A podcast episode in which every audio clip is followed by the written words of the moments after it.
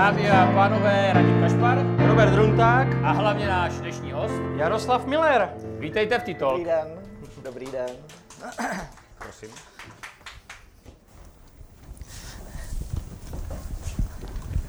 Tak, eh, dámy a pánové, eh, dou- doufám, že se dobře slyšíme, protože my jsme vlastně po velmi dlouhé, několik měsíců trvající pauze, opět eh, v této pozici, že vysíláme, no vysíláme, vysíláme, máme hosta přímo před diváky, což je samozřejmě úžasné. Děkujeme za to, že jste přišli. Naším dneš, dnešním velmi ctěným, váženým hostem je eh, profesor, profesor magistr Jaroslav Miller, MA, PhD, eh, který je rodák ze Šumperka, eh, kde vystudoval gymnázium, eh, potom studoval Univerzitu Palackého v Olomouci, působil na univerzitách v Budapešti, na univerzitě v Oxfordu eh, a na mnoha dalších eh, štacích, eh, k tomu se určitě dostaneme. Eh, Jaroslave, děkuji, že jste přijal pozvání do našeho pořadu, velice si toho vážíme. A já vám dám otázku, kterou jsme si nenacvičili nenacvičili a je překvapivá a, pře- a myslím si, že nebudete znát odpověď na tu otázku. Eh, Když jsem já nastoupil na vysokou školu, na práva, v roce 1995, víte, kdo byl mým prvním vyučujícím? Že by já? Přesně tak. To jsem se trefil, co? Eh, pře- Přesně tak. Eh, eh, Jaroslav Miller byl člověk, který vedl mou první hodinu, první seminář na vysoké škole, ty na právech. Eh, Pamatujete si, jaký to byl předmět? Ne, hlodávě mě ten Alzheimer, takže už si to asi nepamatuju. Nicméně asi bych měl poděkovat za to pozvání e, mezi vás. Nevím teda, čím jsem si to poctu zasloužil. Doufám, že to nemá žádnou souvislost s dnešním památným dnem, protože dnes byl uskutečněn atentát na Heidricha. Pokud si pamatuju dobře teda. Ale děkuji za pozvání. Ne, já myslím, že se atentátem eh, to určitě nic eh, společného nemá. Aspoň já ne, z takového plánu nevím, jestli radím. Určitě ne, ale ty si nám, Roberte, neřekl ten předmět, jaký to byl. Eh, Ten předmět samozřejmě, protože to bylo na právnické fakultě, eh, byly to nějaké... Robert to chce Taky už nevíš. protože sám si to Taky už nepamatuje. nevíš. Ne, já jsem, měl jsem z toho jedničku nakonec. Eh, To ještě nebyly Ačka, Bčka, Cčka. Tak to byste na mě mohl být dneska milej, Robert. Že jste dostal jedničku. Já jsem měl za pět let, já jsem měl za pět let všechny jedničky, jenom jednu dvojku jsem dostal na, na, na, na Je. právě. Ale dnešní puta není o mě a je o, o, o Jaroslavu Millerovi. Eh, Ten předmět byl eh, nějaké dějiny práva nebo něco takového, habeas corpus act, Anglie, středověk a, a, a, tak, a tak dále. Může být. Může být, Může jo? být. Pane Jaroslave, vy jste vystudoval Šumperské gymnázium.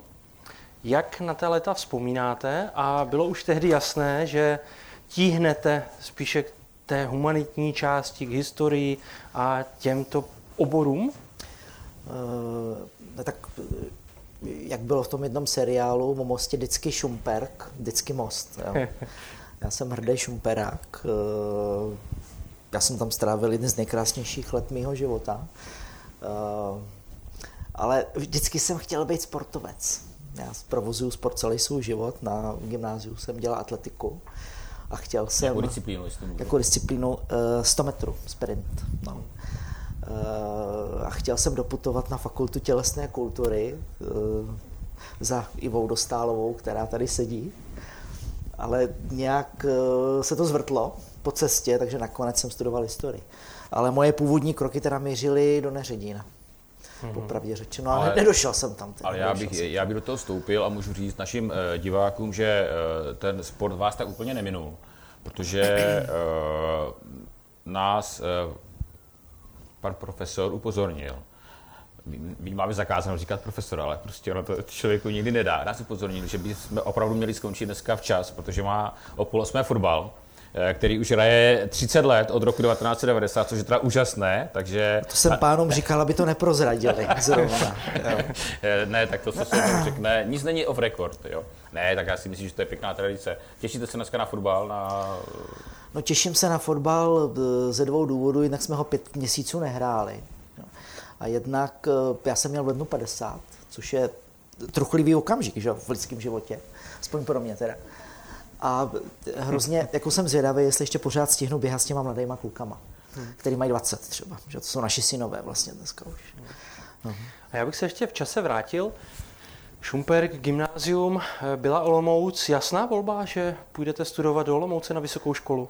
Eh, jo, já myslím, že jo, protože já byl, jsem byl takový mamánek trošku. Já jsem měl velice rád ten domácí servis. Že? Takže, takže a ta vidina, daleko... že studujete v Olomouci a můžete jít domů a maminka vám udělá tu buchtu a, a, a, a vypere vám a pošle vás zpátky do Olomouce, byla lákavé. Já jsem vlastně nikdy nepřemýšlel o tom, že bych třeba šel do Brna eh, nebo do Prahy, vždycky jsem chtěl do Olomouce. A byla to dobrá volba, protože v Olomouci se dobře studovalo a dobře se tady žije. Já myslím, že to platí do dneška podle mě. Yes.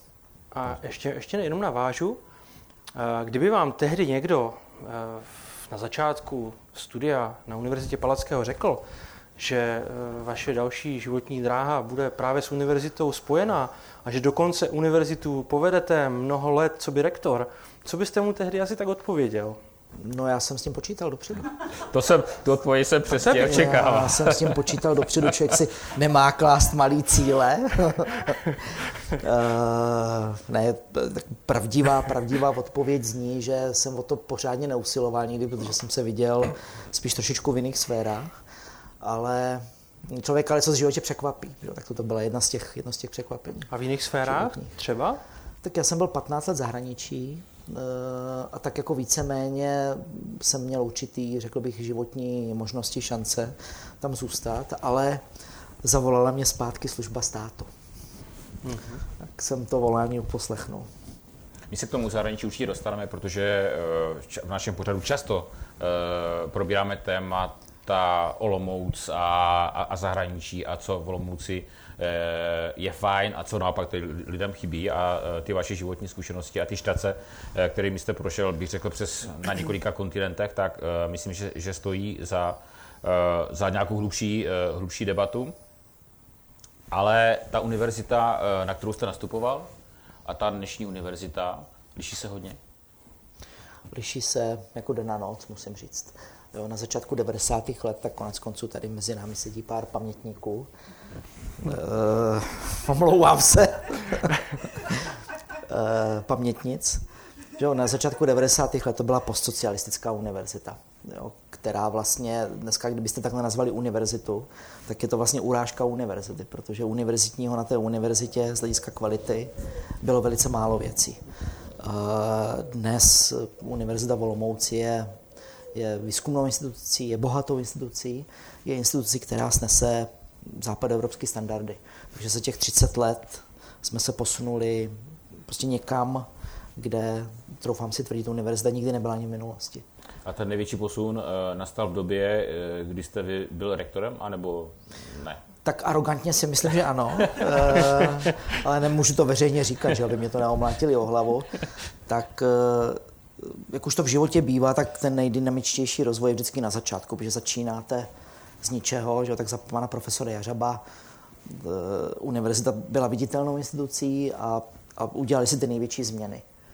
Uh, takže tímto bych ještě rád ocenil těch prvních sedm nebo osm let uh, rektorství mého jednoho z mých předchůdců. Mě by zajímala jedna věc. Z mého pohledu je obrovský rozdíl, jestli je rektorem člověk, který působí třeba na přírodovědě nebo na lékařské fakultě, anebo jestli působí třeba na fakultě filozofické. Eh, ne vždycky to tak být musí, ale mám prostě pocit, že absolventi nebo ti, kteří jsou eh, z filozofické fakulty, mají i ambici tak trošku víc promlouvat do toho veřejného prostoru. Ostatně vy jste historik, máte blízko i k politickému myšlení a k filozofii, k sociologii. Eh, cítíte to taky tak? Je to pravda, nebo no, je to blbá teze? Dřív jsem to tak necítil, ale asi před půl rokem jsem měl rozhovor s jedním nejmenovaným politikem českým, ministrem české vlády. A měli jsme spolu nějaké jednání. Je stále a... ještě ministrem, nebo už není ministrem? Uh, už není ministr. Čili emeritní ministr, řekněme. Jo. Už to bude rok, ne, ne půl roku, už to bude rok. A pak jsme spolu seděli v kavárně a on mi říká, už nám do toho nekecej. A ten jsem poznal, že zřejmě asi uh, v tom veřejném prostoru působím víc, než bych asi měl, zřejmě. Eh, protože on to myslel vážně. No, říkáme, už, už starej se o tu univerzitu a už nám toho nekecej. Jak často by měl podle vás člověk, který je na místě ve funkci, která není politická, ale je samozřejmě spojená s nějakou společenskou odpovědností, s nějakým mm, s nějakou úctou nebo tak, jak často by se měl vyjadřovat k věcem veřejným? Je to samozřejmě individuální, někdo tu potřebu má, někdo ji nemá. Eh, je nějaká, dá se říct, je nějaká míra, eh, která je tak adekvátní, aby to nebylo ani moc, ani málo? Uh, tak já bych řekl, že ta míra je někde mezi mnou, protože já cítím nutkání bytostný se vyjadřovat ke všemu, když tomu vůbec nerozumím. to, je, to je samozřejmě dáno do značné míry mojí nešťastnou povahou a s tím se nedá nic dělat z definice. Uh, ale pak a, a ten druhý extrém je nějaký jako bafuňář, že jo, který je spokojený s tím, že je rektor, že má svoji funkci a vlastně sedí na tom křesle, nedělá nic. Jo. Tak řekl bych, že ta optimální pozice je někde, někde mezi. Samozřejmě záleží na kontextu. Jo. Jsou doby v dějinách, kdy e, je dobrý se vyjadřovat častěji, protože ta společnost prostě není v dobrém stavu. A já se trošku domnívám, že v této situaci trošičku jsme, jsme v současnosti malinko tak konec konců, když se podíváme okolo sebe, tak asi málo lidí je spokojeno s tím kontextem, ve kterém se pohybujeme, se sociálním, společenským, politickým. A toto jsou přesně věci, kdy to jsou situace, kdy přece jenom rektor jako veřejná osoba, jako osoba, která třeba má nějakou autoritu ve společnosti, by měla, mohla, musí trošičku pozvednout hlas. A já se to na, na, na, tu, na tu osobu nebo na ty osobnosti uh, a na, na autoritu protože dost často z některých kruhů zaznívá eh, kritika elit, eh, že elity, jsou, že elity se lhaly, že vlastně eh, jsou to příslušníci elit, kteří do jisté míry dopustili ten stav té společnosti, jako, jako, jako, je, jako je dnes. A ten stav asi prostě všeobecně vnímáme, že není dobrý. Jaký je váš pohled na, na toto. Je to samozřejmě elitní místo. Hmm. Uh, rektor z univerzity, tradiční univerzity, uh, je jeden z těch, kdo opravdu by měl být vyslyšen. Máte pocit, že lidi respektují dneska takové osobnosti, jako jsou třeba rektoři univerzit? No tak já myslím, že já jsem o tom mluvil se svými kolegy rektory. Všichni do jednoho, je nás 26, teď mám na mysli veřejný státní univerzity. Všichni do jednoho máme pocit, že bychom měli být víc slyšet, jo? že na nás ta společnost málo dbá. Mm-hmm. A, ale e, když budu mluvit vážně, tak takhle, kdyby to nebylo smutný téma, tak by bylo trošku úsměvný, protože my na jednu stranu slýcháme, že univerzity by se vlastně neměly plíst do těch, že by neměly být politickými tělesy. Že? Uh, to znamená, že do těchto těch věcí i veřejných by neměli promlouvat. To je velice častý argument, který slycháme každou chvíli. Na straně druhé stejně často slycháme ten protimluv, ten, ten opačný argument, že ty elity selhávají. Hmm. No ale jestliže elita selhává, no tak potom nemůže, eh, nemůže plnit tu, tu roli toho veřejného hlasatele. Jo? A naopak, že to nejde. Já jsem bytostně přesvědčen o tom, že univerzity kromě toho, že to jsou školy, samozřejmě, kromě toho, že to jsou výzkumné instituce, tak jsou a vždycky byly. Jo, vždycky byly instituce, které se nějakým způsobem musely vyjadřovat k věcem veřejného zájmu. A podle mě, snad se nemýlím, společnost do jisté míry to i očekává. Mm-hmm. Přece jenom univerzity jsou instituce, které by ten prapor e, nějaké jako slušné politiky e, angažování se ve věcech veřejných v tom pozitivním slova smyslu prostě měli, měli držet v rukou, podle mě. A máte, a máte uh, pocit, když už jsme u toho tématu, že uh, univerzity, respektive představitelé univerzit umí dnes komunikovat, řekněme, s takovou tou uh, běžnou, uh, běžnou veřejností, kde naopak uh, občas někteří politici, aspoň dle mého, názoru se snaží dotlačit tu veřejnost do toho uvažování, ty profesory neposlouchejte, oni tomu nerozumí, oni prostě ne, mají úplně nestarosti. Eh, nemáte pocit, že tam je bariéra mezi těmato skupinama obyvatelstva? No tak, Roberte, my tomu taky nerozumíme, že Jak jsem říkal, my do toho mluvíme a nerozumíme tomu. Mluvte za sebe, já tomu rozumím. Dobře, tak jo, tak já mluvím za sebe. Ale chci říct, já vám posloužím jedním krásným příkladem, který mě se líbí. Já jsem byl s jedním eh, čelným nejmenovaným politikem, předsedou jedné politické strany, na mítinku v táboře kdysi. Jo, to tak dva roky. A on tam stál v tom anglický gentleman, v tom obleku a s tou kravatou a teď začal mluvit a ty tam stály ty, ty, ty tetky s těma síťovkama takhle. Jo. Měli ty šátky ještě, přijeli si zvenkova na trh, nebo já nevím, a koukali na nás, že jo, a teď ten anglický jako gentleman, eh, k ním mluví tím akademickým newspeakem, kterýmu ty, ty, ty, ty dámy vůbec nerozuměly, s těma síťovkama takhle. A já mu říkám, Petře, Omlouvám se. Omlouvám se. Já mu říkám, Petře, povol si tu kravatu, vysleď si to sako, zjednoduš ten jazyk a mluv k těm lidem jednoduchým jazykem. A toto je podle mě uh, poenta toho příběhu. Mm-hmm. Našim elitám, našim politikům, rektorům, včetně mě, chybí retorická průprava. My neumíme mluvit. Já myslím, že umíte mluvit, ale umíte mluvit určitému publiku. A to je, to je ale klíčový. To je, to je klíčový jak pro rektora, tak pro politika. Eh, já jsem xkrát v životě, eh, protože jezdím na různé besedy do venkovských hospod, kde přijedete a proti vám sedí 50 zachmuřených mužů. Proč jezdíte, no. proč jezdíte, jezdíte, že vás přerušují eh, na besedy do venkovských hospod? Protože to považuji za svou občanskou povinnost a mluvíme s nimi o takových příjemných tématech, jako je migrace třeba, nebo Evropská unie. To jsou témata, která jsou ve skrze koncenzuální. No. A tam, tam, tam, tam, tam je těch 50 jako zachmuřených mužů a já považuji za velké vítězství, když po té dvouhodinové divoké diskusi jsme s nimi na jedné lodi. Jo. To je tomu, já říkám, vítězství retoriky. A to podle mě chybí českým politikům a českým rektorům, včetně mě. Nemůžu si pomoct. Na jedné straně je určitě skupina obyvatel, která určitě k akademické obci zhlíží s úctou a právě jako k elitám, ale celá jistě se najde nemalá část lidí, kteří mají názor, že akademici jsou odtrženi od toho reálného světa, že si tam prostě bádají v těch svých věcech a mají vlastně teď to říkám s nadsázkou, mají vlastně pohodu, mají eh, veřejné peníze, mají granty, nemusí se za stolik snažit jako třeba podnikatele. Eh, současně se mm, určitě objevují i volomouci názory, že, že vlastně univerzita i některé firmy vykrádá personálně, protože má větší zázemí, eh, má rozpočet a ty firmy si třeba nemůžou dovolit takové platy a ti lidi ze soukromé sféry odchází na univerzity. Jak se díváte na tuhle tu část témat? Eh, Radíme, děkuji, to jsou dvě otázky. Ano. Jo, já nejdřív odpovím na to otržení od reality. Mm-hmm. Podívejte, je to pravda. Co si budeme povídat? Já jsem teď skončil ve funkci rektora a přestěhoval jsem se zpátky na svoji katedru. A já si na svý vlastní katedře neumím otevřít dveře do učebny ani. Já jsem tam zrovna dneska stál, protože jsem šel na státnice a lomcoval jsem klikou. Ono to nemělo klíč, tak já jsem nevěděl, jak otevřít dveře. Až ke mně přišla paní sekretářka a ukázala mi kartu, na kterou se to otevírá. Hmm. Takže ano, my jsme otevření od života. Na straně druhé by vám to asi nemělo jak si brát právo vyjadřovat se k věcem, které se dotýkají nás všech. Samozřejmě to, ta společnost je joint venture, že? je to společná záležitost. Hmm. Jo.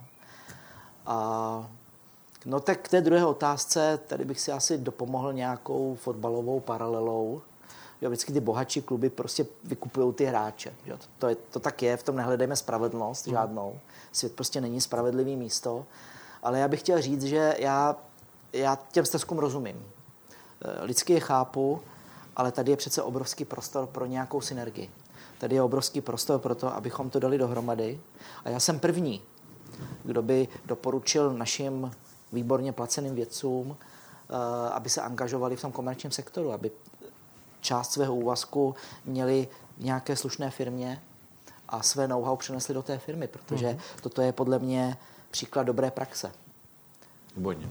Eh, přátelé, já jsem uh, hlídač času, Eh, aby Jaroslav si mohl zahrát dneska fotbal, abychom skončili čas.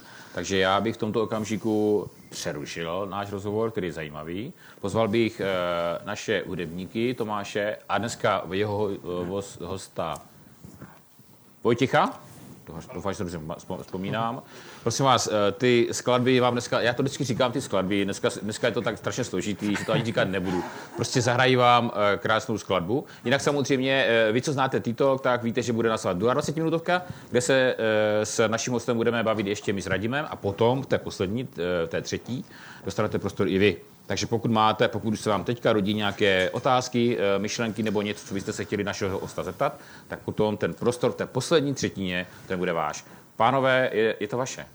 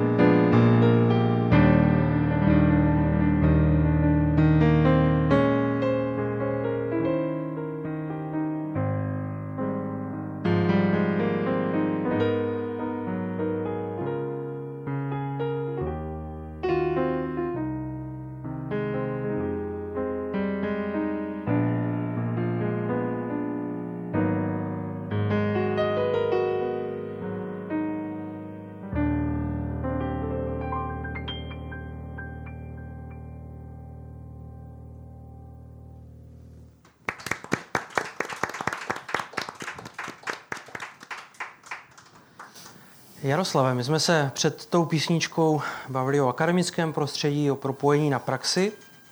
Z mého pohledu jeden z nejlepších počinů a vlastně i nejvíce praktických kroků univerzity za posledních x let bylo a vlastně je zřízení Katrin. Velké téma a je vlastně obrovským paradoxem, že z mého pohledu právě toto skvělé téma vám přivodilo i značné komplikace a vlastně i dřívější ukončení rektorské štace. Co, co Katrin? Je něco, čeho třeba zpětně litujete, nebo byste udělal všechno stejně? Tak pánové, vy jste říkali, že na mě budete milí a takovouhle otázku. Ale zároveň jsme se ptali, jestli se o tom můžeme bavit. A, a... No ne, tak já bych tomuhle tomu tématu chtěl říct, taky takové konsenzuální téma, že, uh, že vlastně ta otázka ve finále byla postavená tak, jestli z Olomouce odejde 300 lidí, uh, kteří ve patří k předním vědcům střední Evropy, anebo tady zůstanou. Jo pokud jste rektor velký výzkumné univerzity, že, tak, ta, tak to není na to, abyste si hodil korunou, ale musíte ty lidi tady zachránit. Že? Musíte jim vytvořit pracovní podmínky, uh, musíte jim dát dispozici infrastrukturu a říct jim, nehledě na to, jak strašlivý vztahy vy máte na, na svý fakultě vlastní, tak my vás tady chceme, ta univerzita prostě o vás stojí lidem, jako je, jako je Pavel Hobza, nositel České hlavy, lidem, jako je Michal Votěpka, jediný nositel ERC projektu, toho nejprestižnějšího evropského projektu v Olomouci, prostě musí tady zůstat v Olomouci. Konec konců je to jedna z komparativních výhod tohoto města. Špičkový výzkum. A jestliže Olomouc se pišní tím, že tady má skvělou univerzitu, že chce i v budoucnu mít eh, špičkový výzkum v oblasti biochemie, eh, medicíny, chemie, biotechnologií, no tak ty nejlepší lidi prostě nemůže vyhánět ke konkurenci. To je to je, to je to, co bych k tomu vlastně chtěl hmm. říct. Hmm. A já to považuji za velký projekt. Eh, musím říct, že Katrin má dnes svého ředitele, má 250 lidí nebo 300 lidí, kteří nakonec naštěstí v Olomouci zůstali a já bych jim chtěl jak si podržet palce a doufám, že budou, doufám, že budou úspěšní. Eh, to, že jsem se rozhodl skončit, nesouvisí přímo s Katrinou, ale souvisí s tím, že jsem eh, se dohodl s děkany fakult, že ten ústav spustíme k prvnímu lednu naplno, naplno. Jo. A to se nepodařilo eh, z nějakých důvodů, které šly mimo mě. No a když muž dá slovo nějaký, hmm. navíc rektor, že rektor nemůže lhát, to se ne, ne, nedá hmm. prostě. No tak z toho musíte vyvodit nějaké důsledky. Jo. A jaký z toho plyne po naučení? Nedávej slib. Nikdy nikomu se slibujte. Nikdy nikomu se slibujte. No. Uh, kolik má aktuálně vlastně univerzita? 4 tisíce zaměstnanců skoro? Uh, 3 tisíce určitě? Když jsem se o tom bavil naposledy s panem ředitelem fakultní nemocnice, tak jsme měli o 23 zaměstnanců více, což mě rozradostnilo. Čímž pádem jsme největší zaměstnavatel tady. Uh, v Dubnu tuším, že jsme měli zhruba 3695 hmm. nebo tak nějak. Jo. 3-7 asi. Vlastně řídit tak velkou organizaci o tolika lidech a um, ruku na srdce i organizaci, která má obrovský rozpočet, vlastně um, stejný, respektive možná větší než město. Pokud, Výrazně větší. Výrazně větší než město. Tak, uh, to je... Minulý pan primátor, minulý pan primátor se mě ptal, jestli bychom jim třeba nechtěli půjčit nějaké peníze. Tak jsem nepůjčil, teda, to není teda legrace, to není legrace a určitě se v této organizaci i objevuje právě vysoká politika. Jak, eh, jak třeba vidíte, vidíte tohle? Je to, je to náročné? Uh, už si nespomínám, který ministerský předseda to byl. Mám pocit, že Mirek Topolánek, uh, který podle mého názoru využil jako krásnou paralelu politiky s hokejovou šatnou. Říkal, ta hokejová politika je vlastně hokejová šatna, tam to smrdí, že tam jsou ty spocené dresy a tam se nemluví v rukavičkách tak to akademické prostředí v určitých eh, jako situacích je velice podobný, musím říct. Jo.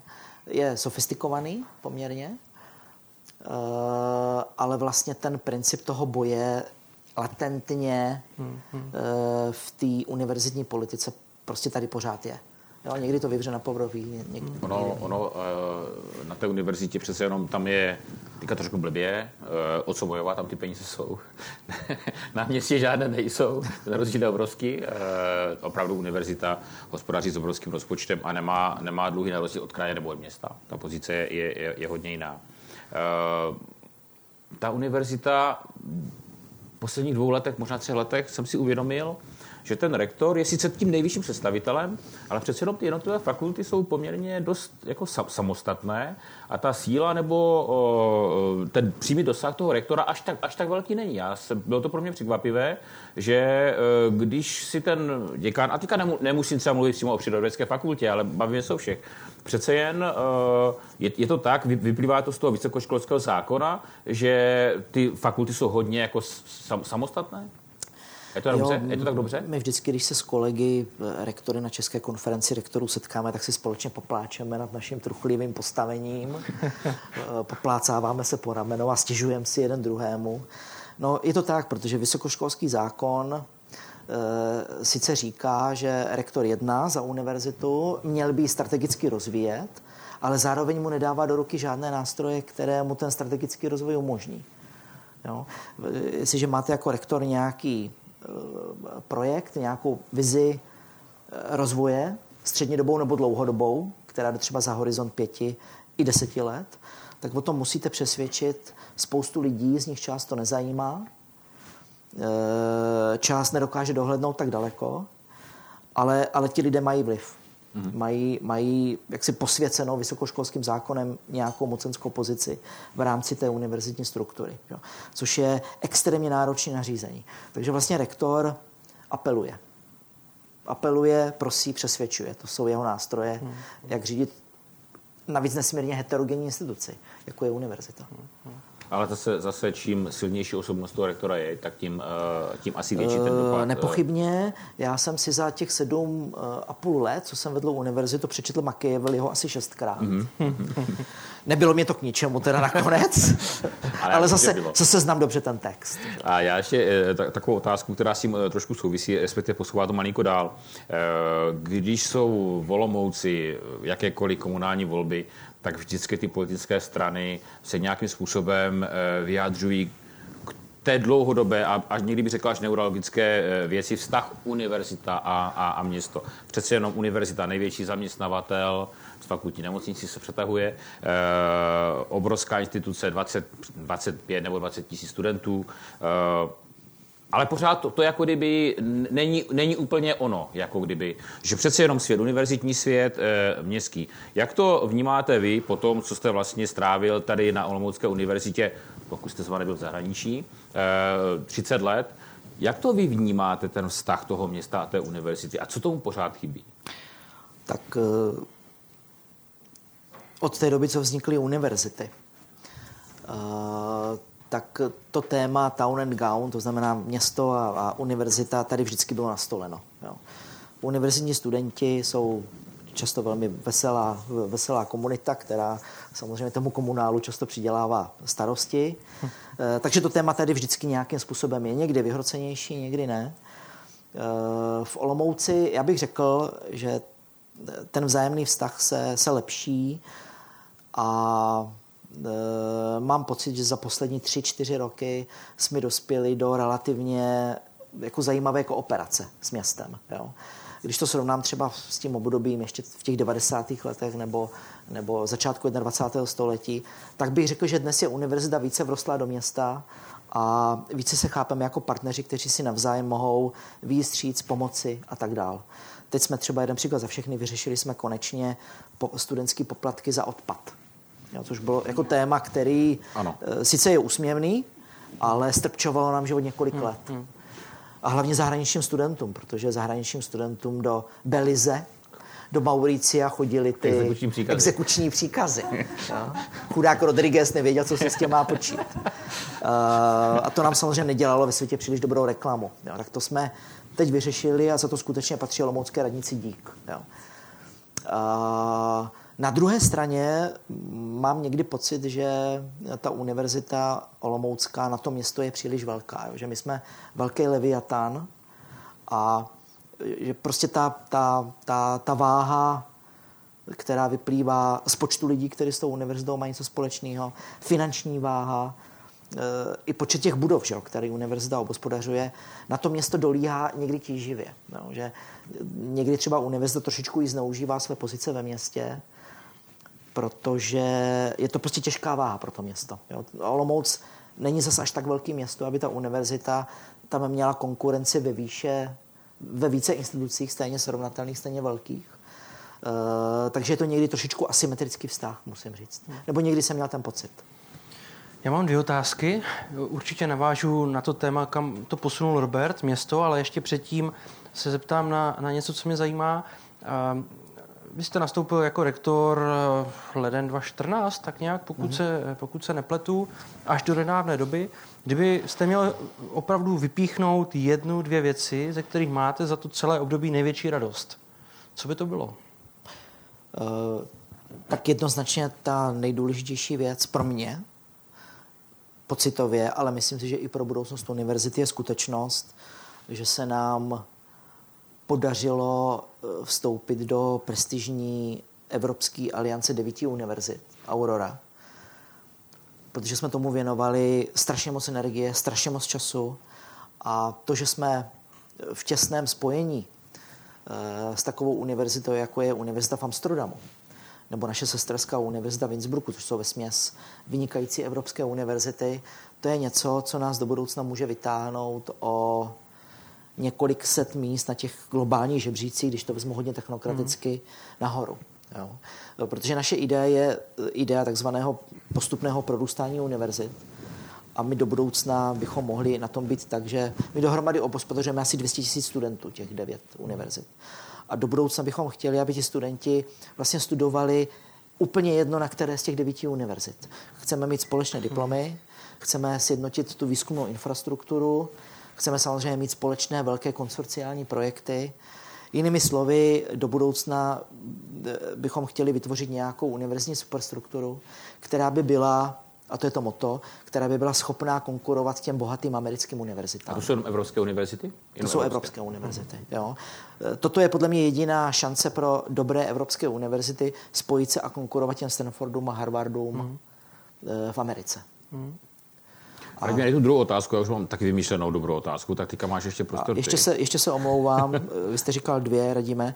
Ta druhá je moje srdcová záležitost. Nám se podařilo založit nadační fond Univerzity Palackého, který eh, vlastně financuje vynikající studentský výzkum. Mm-hmm. A ten fond je samonosný. Fungujeme na principu dárcovství, drobných dárců až těch větších dárců, eh, až po generální partnery a ten fond za nějakých pět let své existence financoval desítky skvělých mezinárodních studentských projektů a to je věc, na kterou jsem hrdý. Hmm.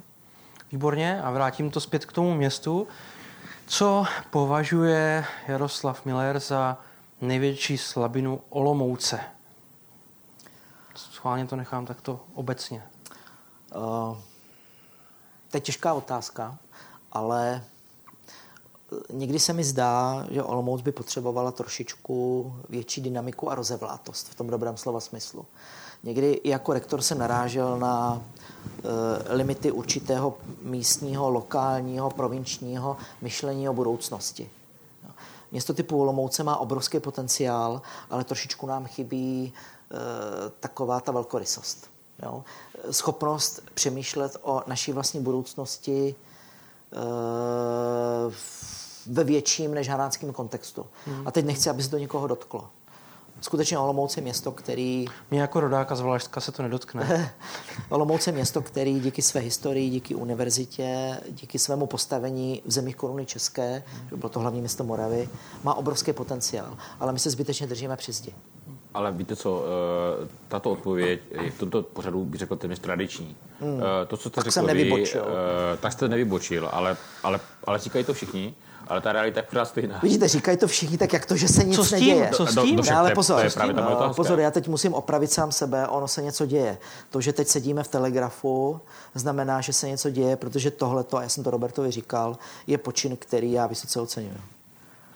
Děkuju, děkuju, děkujeme za to, děkujeme za to, my telegrafáci. Dostanu uh, pak tu dobrou kávu za tohle odpověď? Ty už se dostal, dostanete další, no. uh, ale nesmíme to před fotbalem moc přehnat. Uh, Bych neusnul v brance, že? Uh, já jsem dneska usnul, prosím vás, přátelé, já, jsem, já jsem dneska usnul ne. při videokonferenci, na, na 10 minut jsem se ztratil. Uh, proč, ty, uh, proč ty americké univerzity, já to zase teda radíme pro mě, já to zase hodím do toho mezinárodního kontextu, my to dneska pořád se tak přetahujeme. Proč jsou prostě tak strašně eh, prestižní, proč tam eh, chtějí studovat ti nejlepší studenti a proč oni tam dostanou ty nejlepší studenty? V čem je ta, v čem je ta výhoda? Je to, je, je to jenom o penězích? Eh, teď, než odpovím na tu otázku, tak úplně mimo. Možná jste si všimli, že tady sedím a furt si papotahuju ty kalhoty. Podívejte, je to tím, že jsem uh, si půjčil ponožky mýho syna a oni jsou krátký a já nechci, abyste viděli moji chlupatou bílou nohu. Jo? Tak mě to prosím odpustíte. Havel měl krátký kaloty, já mám krátký ponožky. Ale já, já, a já si myslím, že kdyby jste na to neupozornil, tak si to nikdo vůbec Opravdu, no, nevím, jo, ale nevím. teďka to budou všichni pozorovat celou dobu. No ne, tak eh, já vám řeknu příklad Stanfordské univerzity, že? jedna z pěti nejlepších univerzit na světě. Uh, Stanfordská univerzita má rozpočet, stejný rozpočet, jako všechny české univerzity dohromady v dolarech. Všechny české univerzity mají rozpočet plácnou zhruba 30 miliard korun ročně. Jo? A Stanfordská univerzita má rozpočet také 30 miliard, ale dolarů. A kdo to platí? Uh, ta univerzita má vlastní nedaci, uh, která nefunguje až tak odlišně od nadačního fondu Univerzity Palackého. A v tomhle nadačním fondu, který investuje eh, do půdy v Argentině třeba, eh, je, jestli se nepletu, eh, asi 100 miliard dolarů. Plus minus. Kromě toho samozřejmě americké univerzity, ty nejlepší jsou soukromé, to znamená stojí na školném, ale stojí také na penězích z patentů, z výzkumu. A to je přesně ta oblast, kde my musíme přidat. Jaké, jaká, jaký je váš pohled na otázku školného na, eh, na univerzitách? Byl byste pro zavedení školného a případně v jakých, v jakých relacích? Pokud ano. Eh, řekněme, že bych byl pro zavedení rozumného školného v mezích, eh, v mezích možností, které střední Evropa nabízí. Takže v malých možnostech. Já si pamatuju, že už je to 15 let v Německu zavedli školné na univerzitách ve výši 500 eur, a teď nevím, jestli semestr, anebo školní rok. Mm-hmm. Jo. Eh, byla kvůli tomu v Německu obrovská studentská bouře, tak, eh, a protože bylo před volbama, tak němečtí politici to zrušili a německé univerzity jsou zase zadarmo. Eh, domnívám se, že symbolické, symbolické školné, třeba ve výši 200-300 eur za semestr, by nikoho nezrujnovalo, ale výrazně by to zvýšilo disciplínu na našich frontách. Mm-hmm. Uh, já bych se zeptal na... To si zase vyslechnu. já bych se zeptal, eh, částečně to s tím souvisí, jak vůbec vidíte kvalitu studentů? Protože samozřejmě univerzity, vysoké školy se honí za počty a za studenty a má to samozřejmě vliv i na, na ekonomickou stránku věci. Eh, roste kvalita studentů nebo naopak klesá? Takhle. Olomoucká univerzita eh, pod mým vedením eh, nastoupila trend, který podle mého skromného názoru je správný, možná dokonce jediný možný, eh, postupné redukce počtu studentů na nějakou rozumnou míru, protože ta masifikace prostě není cesta. Mm-hmm. A my jsme kdysi měli skoro 30 tisíc studentů, dneska ty počty oscilují okolo 20 tisíc, takže jsme vlastně o 10 tisíc ponížili ten počet. A dali jsme se cestou kvalitnějšího vzdělávání.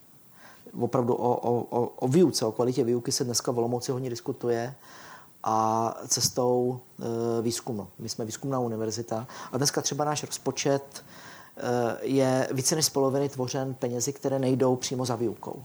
Jo? E, co se týče úrovně studentů, Tady asi na to nemám úplně silný názor, protože stárnoucí muži jako já mají pocit, že svět jde do pekla a všechno je horší, než byla. A naše generace byla mnohem lepší studentsky, než jsou ty generace teď.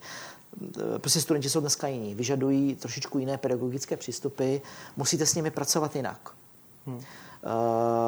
za mých časů stačilo, když jsme jim dali skriptum, nebo dostali jsme skriptum a naučili jsme se z něj, to už dneska nestačí. Potřebujete zapojit vizuál, potřebujete trošičku ty studenty zabavit, musíte s nimi musíte se s nimi bavit jinak než frontálním učením, využíváte mnohem víc technologie a pak ten výsledek dostanete. No. Prostě je, je to jiná generace. Jaká je, ještě, ještě ještě doplňující, doplňující, dneska, doplňující ještě, my jsme i historicky to téma nějak diskutovali a, a bylo v éteru a to, to, že firmy samozřejmě vidí ten svět nějakou svou optikou a eh, vždycky i podrobovali eh, univerzitu kritikou v tom smyslu, že tu není ta technická fakulta, že tady prostě ti absolventi pro ně nejsou zase tak uplatnitelní. Oba samozřejmě ty limity známe, že asi těžko se na univerzitě technická fakulta vybuduje v tom smyslu, jak je, jak je Brno nebo Ostrava. A, ale přeci jen ty debaty jste vedl, takže máte k tomu blízko. A je to teda opravdu deficit Olomouce a univerzity, nebo, nebo co s tím? Eh, já na to mám možná trošičku dizidentský názor. Eh, já pevně věřím tomu, že budoucnost eh, je spíš otevřená lidem, kteří mají určitý, určitou širokou sumu kompetencí, než nějaké tech, úzce zaměřené, jaké vzdělání jakéhokoliv druhu. Ať už technické nebo přírodovědné, to je jedno. Proč? Eh, doba, kdy lidé nastoupili někam do fabriky a zůstali tam do důchodu, je prostě dávno pryč. Eh, dneska v blízké budoucnosti lidé v době, kdy jsou na pracovním trhu, takže třeba 40 let, budou měnit práci třeba 10krát, 15krát za život. K tomu se potřebujete, k tomu se budete potřebovat neustále rekvalifikovat, protože už dnes zaniká řada tradičních oborů a brzo vzniknou a vznikají obory, které nikdy dřív neexistovaly. Hmm. Na to potřebuje, a na to se nenaučíte na univerzitě, protože ten obor není. Hmm. Jo. Hmm. Uh, ale pokud máte určitou sumu, určité spektrum kompetencí, tak se dokážete na tu nově vznikající budoucnost lépe adaptovat. Jo? Čili určitá míra univerzality podle mě je vstupenkou k úspěšné budoucnosti. To je jedna věc. Druhá věc, uh, mít technickou fakultu v Olomouci je podle mého názoru dnes eh, mission impossible, protože nejde o to, že máte dům, nejde o to, že máte studijní eh, program, jde o to, že vám chybí ten lidský potenciál tady. Podle mého názoru mnohem lepší cesta je spojit se s Ostravou, spojit se s Brnem, udělat společně studijní programy. Vy víte, radíme protože jsme o tom spolu mluvili.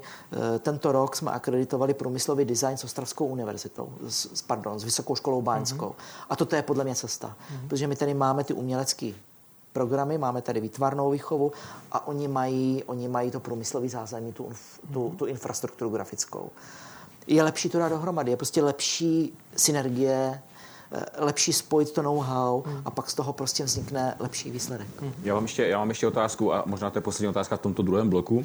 E, možná ještě by se podíval o jedno patro výš. E, my jsme často o, jako slí, slýchali, a možná to slýcháme doteď, že Česká republika má v rámci té struktury málo absolventů vysokých škol, že by bylo potřeba, aby bylo víc vysokoškoláků a, a případně potom ty středoškolské obory, nebo tak, aby byly více jako kdyby kvalifikované, aby e, tohle. Jak vy se, jak vy se díváte na, na tyto věci? E, možná, že to je uvažování 10-15 let zpátky, nevím. E, ta struktura, jako kdyby, jo, protože je, je za vás řešením to, Slyšel jsem někde, že prostě minimálně 50% lidí by mělo vysokou školu a tak dále. Zase někdo říká, že nám chybí učňovské obory, nemáme vlastně řemesla a tak dále.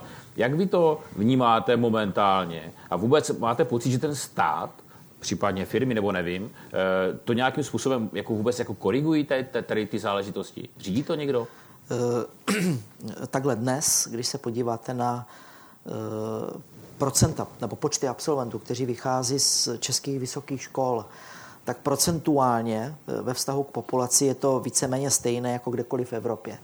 To, že máme procentuálně nižší míru vysokoškolsky vzdělaných uh, obyvatel je dáno ještě do během minulosti. Jo, kdy prostě ten bolševik tomu nepřál, uh, takže skutečně těch vysokoškolsky vzdělaných lidí bylo opravdu strašně nízké mm-hmm. procento. A tohle to je ještě i po 30 letech eh, určitý handicap proti tomu západu. Čili dneska si myslím, že nepotřebujeme víc vysokých škol, nepotřebujeme dramaticky víc absolventů. Ano, můžeme se bavit o tom, že jsou určité sektory, jako třeba IT, eh, kde by to asi bylo potřeba.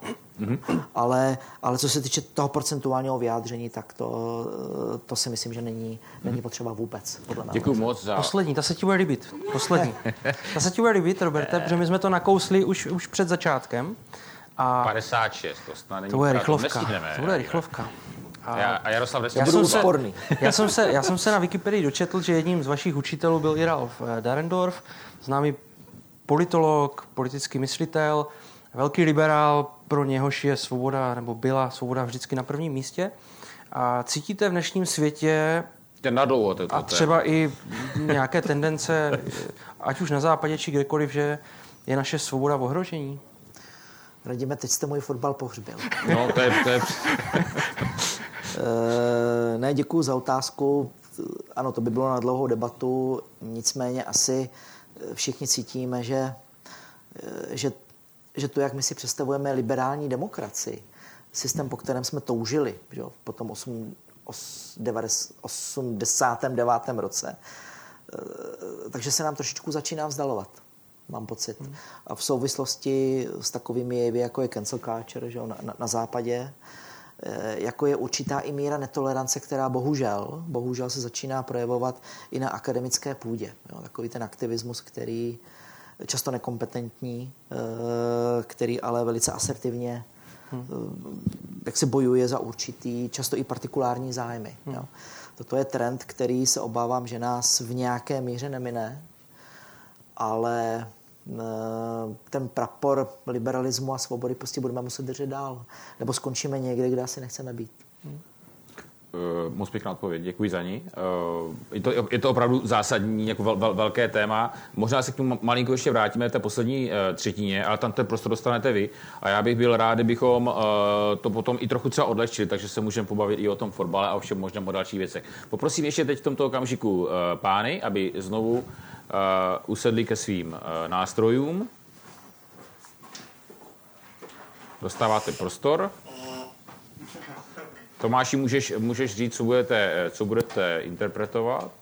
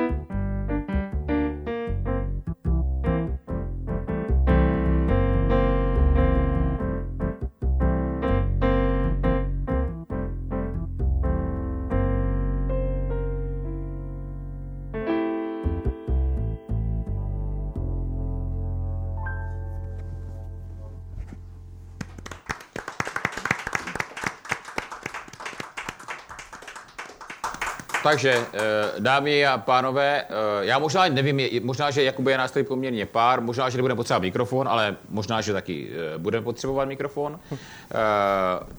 Náš host je váš v tomto okamžiku, takže ptejte se všechny otázky, kromě otázek, které se týkají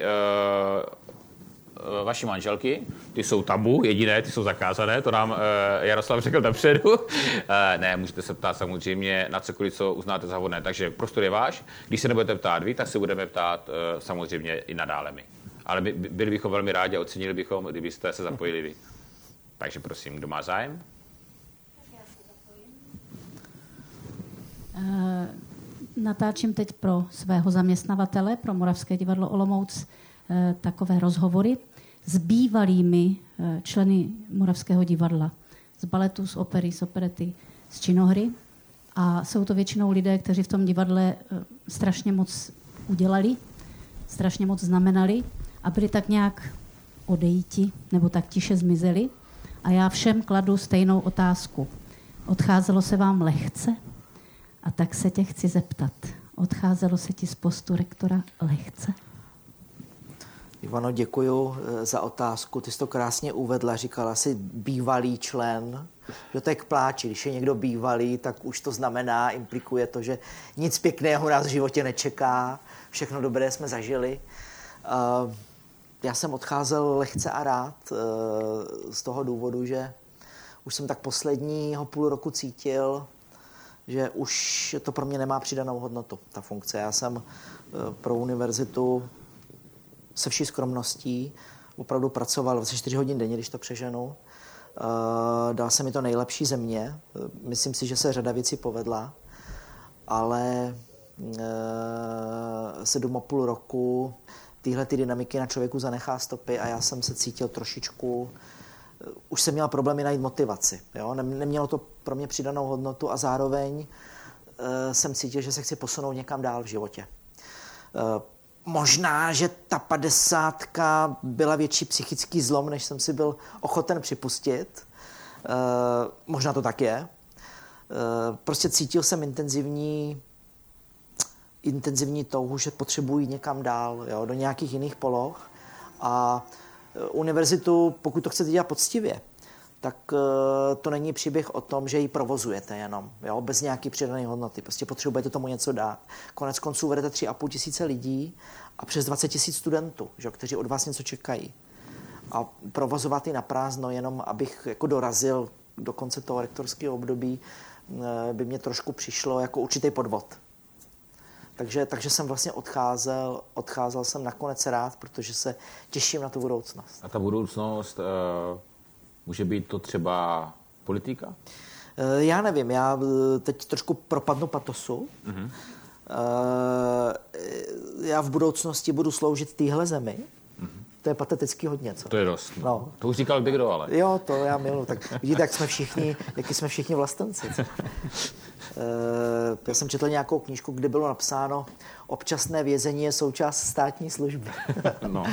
No, tak já eh, jako se chystám sloužit eh, téhle zemi a chystám se vychovat mý děti, což je ještě jako složitější úkol, jak jsem zjišťuju poslední roky a měsíce, než to první, teda musím říct. No. Takže budete, budete vychovávat své děti a od toho budete si odpočívat uh, službou, službě státu. službou Ano, pro přesně stát. tak, přesně tak. tak. Takže máme zhruba představu o budoucích plánech. Takhle Eh, nějak to bude asi. Další otázky. Jestli můžu bych navázala, když jsem mluvil o té diskuzi s 50 zasmušilými muži na vsi. Uh, pochopila jsem to dobře, že jde o takovou tu odnož uh, té venkovní, zájezdní, výjezdní univerzity, nevím přesně, jak zní ten up pojem. Jo, jo, to já, podívejte, Na to fungování, jestli to je plný očekávání, nebo jestli jaký je směřování další, nebo jaký, jak to vlastně funguje,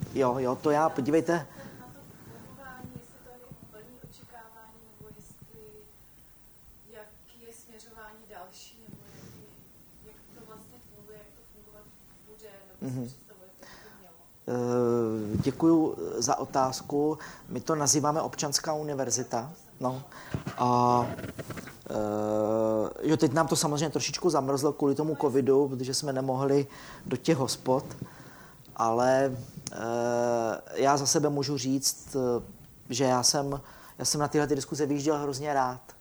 Ono je hrozně jednoduchý se prostě zavřít na tom rektorátu a být tam v té v splendid isolation, že v té skvělé izolaci a tím vlastně jednak propadnete pocitu nějaký vlastní výlučnosti a jednak nevíte, čím ta společnost žije vůbec. E, Tohle to se mimochodem stalo mimo spolužákovi z Oxfordu, nějakému Davidu Cameronovi, že jo, který byl premiérem Velké Británie a který spískal ten Brexit, že vyhlásil to referendum. A já jsem s ním byl před dvěma nebo třemi lety na večeři v Londýně a říkám mu, teda Davide, vy jste to ale pěkně po. A on mě říká, On mi říká, no my jsme si mysleli, že ten Londýn že a ten Birmingham, že to skončí prostě v 80 20 ten Brexit pro Remain in EU. A to je, to je přesně to nebezpečí, o kterém já mluvím. No. On se narodil mm. se stříbrnou žičkou v ruce a vůbec neví nic o tom, jak žijí lidé v tom Cotswoldu a, a Cornwallu a nakonec prostě ta Anglie je přehlasovala jo, venkovská. A tohle je samozřejmě nebezpečí pro jakýkoliv veřejného funkcionáře. I ta univerzita přece jenom poskytuje službu té společnosti, proto musíte vědět, co tu společnost zajímá. To je jedna věc. A druhá věc, uh, já žiju v téhle zemi, mám tady svý děti, uh, dáli Bůh, tak tady dožiju. A samozřejmě chci dožít v nějakém režimu, uh, který bude relativně přátelský pro, pro lidi. A my, já třeba často jezdím ve dvojici s paní velvyslankyní Evropské komise, Eh, to je nádherná žena, tak ona vždycky tam jde první a odtupí to ostří, ty nevraživosti. Eh, a mluvíme třeba o Evropské unii. A jedna z věcí, a to já mám rád, protože já jsem se měl původně narodit jako herec.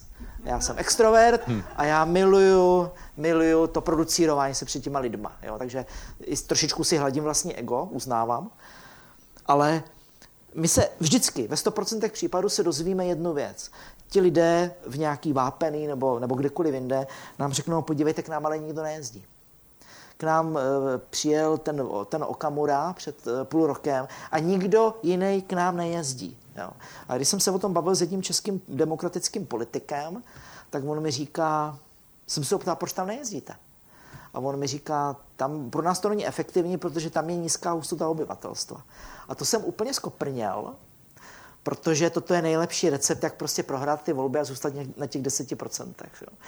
Musíte s tou společností pracovat. Ano, jsme ve věku technologií. Máme tady Facebooky, máme tady sociální sítě, máme tady televize, ale nic nenahradí to, že ten politik nebo kdokoliv, jakýkoliv veřejný funkcionář, prostě přijede za tou babičkou a promluví si s ní lidsky od srdce. To se prostě nedá ničím nahradit, ničím. Tak. Teď, teď schválně jenom taková krátká kontroverzní, možná manipulativní otázka, ale neodpustím si ji. Kdo určuje, že ten městský hlas je ten správnější než ten venkovský, nebo to, že vlastně třeba ten venkovský nebo jakýkoliv jiný je potřeba nějak vzdělávat, mm. přetvářet? Pozor. E, občanská univerzita není založena na myšlence, že někoho přesvědčujeme. Občanská univerzita je založena na tom, že vezmeme nějaký téma a debatujeme o něm z různých stran. Problém Eh, problém řady lidí eh, v této zemi je v tom, že dostávají informace velice často jenom z jedné strany. Jo? A to se týká fungování Evropské unie, to se týká, to se týká třeba i takových otázek, jako je rezistence vůči antibiotikům. Jo? Což, je, což je jako věc, která nás může v brzké budoucnosti jako společnost velice rychle dohnat. To se týká třeba 5G, fungování 5G sítí věseníku, to je takový evergreen věseníku, že jo? jo? Takže ty vidět, že tam opravdu jezdíte. No jistě. Takže my jsme vzali doktora z fakultní nemocnice, vzali jsme jednoho z vládních zmocněnců pro tuhle problematiku a jeli jsme do Jeseníku. Jo. A uh, lidé, kteří tam přišli, bylo narváno, bylo tam 300 lidí. Uh, nám sdělovali své obavy a na základě čeho tyto obavy jak si mají, a diskutovali jsme s nimi o tom problému. Tohle to je cesta, nikoli v přesvědčování, ale rovnocená diskuze, vlastně posuzování problém, problematiky z obou stran. Ještě poslední věta, Evropská unie, to je můj oblíbený téma. Evropská unie trpí mnoha deficity. Mnoha. A největší je jaký? Největší je eh, dělba moci uvnitř Evropské unie. Eh, přesto je to prostor, který nám skýtá určitou stabilitu, eh, nějakou, řekněme, materiální blahobyt v podstatě. A bavme se o tom, jak by Evropská unie mohla fungovat lépe. A na místě zjistíte, že drtivá většina lidí vlastně neví, jak funguje Evropská unie, jaký jsou mechanismy fungování. Jo? A tohle to jsou otázky, které eh, je dobrý, aby rezonovaly ve společnosti, protože pokud nebudeme s lidmi mluvit, tak se nám to vrátí. V tom Jak- negativním slova Jak, smyslu. jak, dosa, jak dosáhnete toho, souhlasím, jak dosáhnete toho, že na takovou akci přijde 300 lidí, uh, protože uh, není to úplně jednoduché, Ho- hodně to nějak promujete, nebo kdo se o to stará, protože to mě docela překvapuje, že až tolik lidí může přijít no. Uh, na takový nějaký uh, večer. Tak eh, my většinou vyvěsíme plagáty s fotkou paní vyslankyně. Aha. Eh, Vaše fotografie tam není? Podívejte, kdy... Ne, ne, to stačí ona, stačí ona. Když už nic jiného, tak tohle zabere vždycky. tohle zabere vždycky. Uh, další otázka uh, od vás. Tak já si zeptám, ty jsi tady mluvil o tom, že když rektor nastupuje do funkce, notabene, když to jsou ta, ta dvě období za sebou, eh, tak ty vize v některých případech jsou dlouhodobé. Je něco, nějaký projekt, nějaká oblast, eh, kterou ty si zavedl, přivedl k životu, na které ti záleží, aby to pokračovalo, nebo aby prostě došlo tam, kam si chtěl, a teď už tím rektorem nejsi, budeš to sledovat. Už nad tím nemám vládu, že? jo? E, ne, tak to je, mluvili jsme o té Auroře, to je přesně typ dlouhodobého projektu, který e, jak si musí přežít a musí se dál rozvíjet. E, dokonce si troufám říci, že toto je budoucnost Univerzity Palackého. Toto je nástroj, díky kterému ta univerzita za pět let od této chvíle může být na míle, jinde než je dnes. Jo, A pokud, pokud e, to prokoučujeme, tak nejde o to, že to bude mrzet mě. Ale, ale, ale jde o to, že ta instituce vlastně ztratí, nechá si proklouznout mezi prsty možnost, která se nenabízí každý rok, která se nenabízí ani jednou za 20 let. Jak, jak být lepší. Je to vlastně jenom otázka o tom, jestli chceme být lepší, anebo nechceme být lepší. Pokud chceme být lepší, tak proto taky něco musíme udělat. Ale ten tým uh, ve vedení univerzity se velmi zásadně změnil, nebo uh, personálně je, je, je hodně jiný. Uh, v tomto třeba se na to dívají, sdílí oni tento směr, to nové vedení? Eh, Já jsem samozřejmě, já jsem o tom samozřejmě mluvil s novým panem rektorem. Eh, Jak retoricky, ta zhora tady je. Ale záleží na míře nasazení, samozřejmě. Je to jako s členstvím v Evropské unii, když jsme teď o tom mluvili. Můžete být černý pasažér v tom posledním vagónu, výzce, anebo můžete mít ambici Evropskou unii nějakým způsobem modelovat. Jo? E, vytvářet pro ní i pro sebe nějakou zajímavou budoucnost. Že to jsou dvě úplně rozdílné varianty členství. A já chci doufat, že to naše členství bude prostě aktivní, bude dynamicky.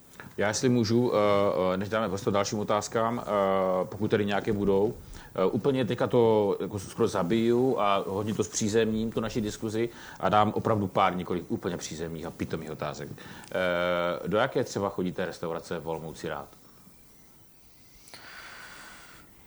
Kdybyste se mě zeptal, Roberte, kam chodím nejčastěji, Tak řekněte, kam půjdete tak je to nejčastěji, ale hospoda, nerad. Ale nerad. hospoda na hřiště v Něvotíně. Tam teda nechodím moc rád, ale chodím tam často, protože to mám nejblíž, eh, nejblíž eh, od domu. A ta hospoda v Nivotíně eh, blíží se svou retorikou a náladou eh, těm vašim výjezdním zasedáním? Ne, hospoda v Něvotíně, toto je místo, kam já, kde já zásadně nepronáším žádné projevy, protože právě protože to je příliš blízko mého bydliště. ono vždycky je dobré jako ujet, že jo, když, když jdu do tujího. Když, když nakonec nejste na té jedné lodi. No. eh, Uh, ale pokud bych měl odpovědět vážně, tak uh, musím říct, že poslední dobou mě hodně přesvědčuje ta restaurace Long Story Short. Mm-hmm. Tam to podle mě dělají dobře. Mm-hmm. Dobře tam vaří, jsou tam milí lidé, mají relativně rozumné ceny a celkově je to prostředí, kde já se cítím dobře. A který z Olomouckých parků eh, je pro vás ten, kde se cítíte nejlíp, kam chodíte nejraději? Odpovím jako Chuck Norris všechny. Všechny. všechny. Mají tam. To je ten důvod, proč já tam chodím. Mimochodem, mimochodem my, protože moje maminka je z Prahy a pořád mluví pražsky, mluvila teda, pana bohužel umře, umřela, tak my neříkáme buchtičky ze šledu, ale říkáme buchtičky s krémem. Co pod trámkama? To je uh, zajímavá hospoda ve Vykyřovicích, to byl zájezdní hostinec. Jo. Uh, a já si pamatuju, že jsem tam za komunistu chodil tátovi pro pivo a tam obsluhoval pán, který neměl jednu ruku a jednu nohu. A on se vždycky přibelhal k, tý, k, to, k tomu výčepu, uh, měl jednu nohu dřevěnou a ruku neměl vůbec, mm-hmm. jo, měl jenom jednu. A on to takovým neuvěřitelným grifem mě načepoval to pivo, mm-hmm. že já jsem odcházel a říkal jsem, já chci být hospodský. Takže jste chtěl být, nebo chtěl jste být hospodský, měl jste být správně ale herec, Eh, a nakonec jste skončil... To je jako... ta cena těch nevyužitých, nakonec na mě nezbylo nic jiného než rektorský místo, že jo? To se dá dělat. No. Uh, já jsem tam jste... postával v koutě, že jak mě nakonec vybrali. Ale, počkat, ještě jste měl být, ne, ne, to jste, to jste dělal atletiku, ale nechtěl jste být atlet. Uh, ne, atletika je, atletika je velká řehole. Mm-hmm. Uh, naučila... A těch 100 metrů se dá uběhnout ale. To jo, ale atletika mě naučila velký sebedisciplíně mm-hmm. uh, a naučila mě, řekl bych, nějakému kolektivnímu duchu. Jo. Mm-hmm. Ale nemám na to ani asi tělesné parametry, abych se věnoval atletice na ty nejvyšší úrovni. Ale sportovec jste, kromě fotbalu, tak já jsem zaznamenal určitě i cyklistika, běžky, ještě něco? Uh, jezdím na inline bruslích třeba. Na inline? No, uh, hodně dělám turistiku, uh, ale asi nejvíc, nejvíc mě zajímá cyklistika. Mimochodem nadělal jsem si dárek k mým padesátinám. Uh, ještě jsem si ho teda neproměnil, jo, ale chci s kamarády vjet na Mulhacen, to je nejvyšší místo v Evropě, kam se dostanete na kole, zhruba do výše 3000, asi 300 nebo 400 metrů. Uh, No a potom už si koupím to elektrokolo a, a obleču si ty bačkory, ale tohle ještě musím dát. Díky moc. Eh, přátelé, my jsme řekli, že už to skončíme, je 19.17, ale aby to nebylo úplně tak natvrdo, že nemáte tu šanci poslední. Takže pokud někdo, kdo má ještě jednu úplně definitivně poslední otázku, máte v tomto okamžiku prostor. Tak prosím. Tak jsou dvě, takže dáme dvě otázky, ale to je konec. Uh, takže prosím dáma nahoře a potom, a potom vy, jo?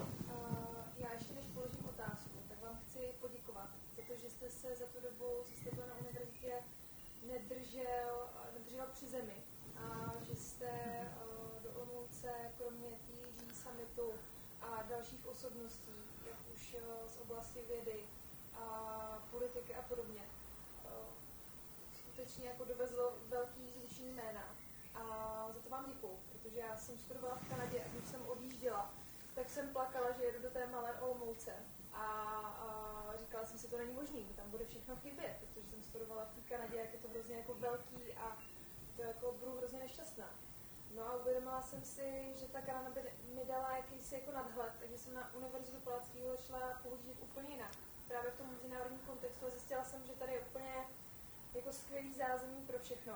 Takže za vám moc A má otázka zní, kde z pozice historika vidíte univerzitu za 10 let?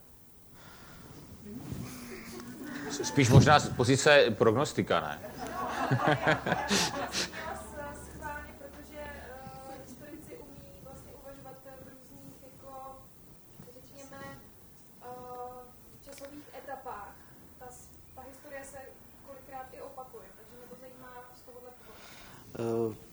na, na to první, co jste řekla, podívejte, to jste asi ani neměla říkat, protože já jsem starý ješitný chlap a teď to moje ego se zvětšilo strašlivým způsobem. Já se nevejdu na, na ulici teď. Uh, no, uh, ale moje manželka mě srovná zase. Uh, no za deset let já bych byl hrozně rád, kdyby Olomoucká univerzita prostě naplnila ten potenciál Eh, jedné z nejlepších univerzit ve střední Evropě, v širší střední Evropě. Jo. Myšleno Německo, Rakousko, prostě ten širší středoevropský prostor. Protože má na to infrastrukturu, má na to zázemí, má na to know-how, uh, má vlastně na to i ty peníze. My se nemůžeme dneska vymlouvat, že nemáme finanční zdroje. Máme. Uh, jde jenom o určitou dynamiku a schopnost strategického uvažování, schopnost tu strategii prosadit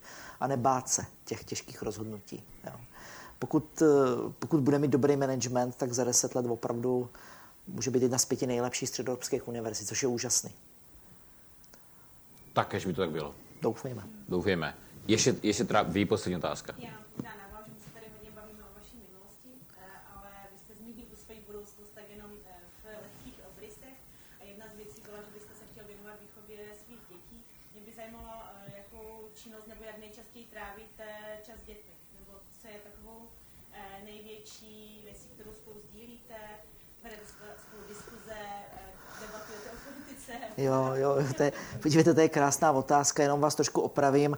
Já eh, jako nechtěl bych vychovávat mý děti, ale mě nic jiného nezbyde. Jo, že jsem si je porodil, nebo porodil, vyrobil jsem si je, jo, tak, eh, ale nějak se do toho nehrnu, popravdě řečeno. Uh, No, abych byl úplně upřímný, tak já nejčastěji s mými dětmi diskutuju eh, o jejich známkách ve škole. Jo? To je takové bolestné téma v naší rodině. Děti mají 15-17 Eh, let. Hlavně, hlavně poslední dobou eh, diskutujeme o těch studijních výsledcích a samozřejmě v kontextu covidu. A protože moje děti, jeden bude mít 18, ta dcera bude mít 16, eh, tak diskutujeme i o takových jako strašně běžných věcech, jako je třeba vyklizení myčky. Uh, ono je to sice úsměvný, podívejte, ono je to úsměvný, ale já zjišťuju, že přesně v tomhle věku na ty děti prostě ztrácíte tu páku. Jo, oni už z vás nemají žádný respekt, nebojí se vás, tě, fyzické tresty jsou nemyslitelné, tak co chudákovi rodiči zbývá? Nic. Jo.